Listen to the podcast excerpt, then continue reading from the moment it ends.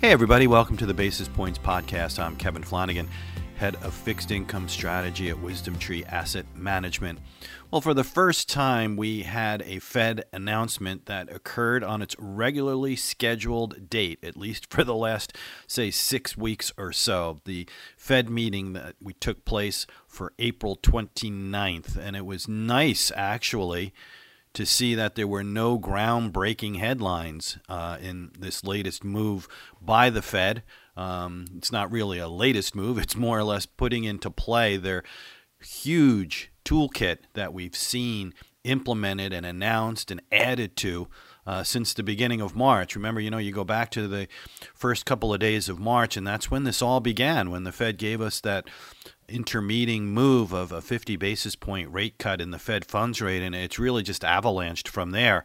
And now we're talking about you know the Fed injecting over two trillion dollars into the economy through the various facilities and loan programs to small businesses, Main Street lending, what have you. And certainly, what the Fed appears to be doing now is letting the markets and the general public know uh, that they stand at the ready. That, you know, certainly they understand the gravity of the situation, the risks that are here in the near term. They underscored that. And, and even for the medium term, uh, adding that little bit of a twist of language into the policy statement that we need to get past this pandemic and then move on from there. And, and unfortunately, that is the main unknown or uncertainty at this stage of the game.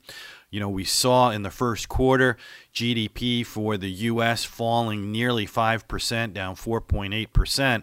So things began, and it really captured the second half of March, is when the government shut down the social distancing type of stay at home programs that were put into place. And, you know, the second quarter more than likely will represent uh, you know, a, a record breaking contraction in, in economic activity. And this is something the Fed is fully cognizant of, fully aware of.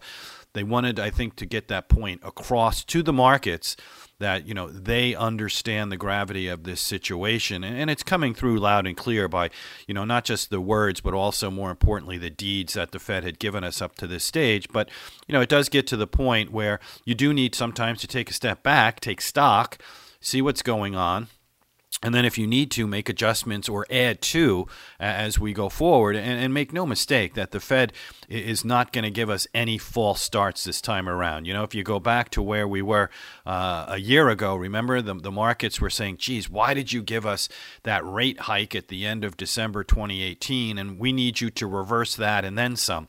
So the fed's come a long way and I, I think chairman powell and company have learned from that and that's where we stand at this stage of the game. And the Fed letting us know essentially that these policies and rates being around the zero level are here to stay until they feel confident and comfortable that the economy has finally turned the corner and that we are moving back uh, perhaps in, into a much better place.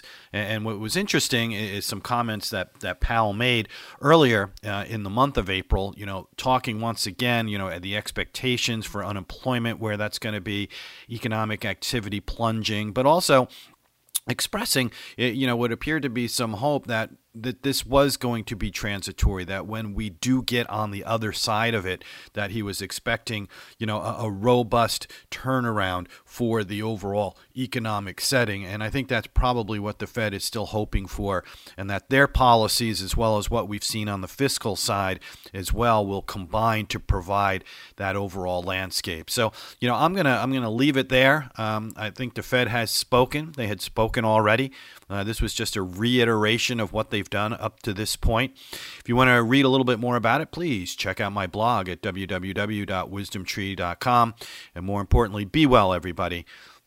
And before investing, carefully consider a fund's investment objectives, risks, charges, and expenses contained in the prospectus at, available at wisdomtree.com. Read it carefully.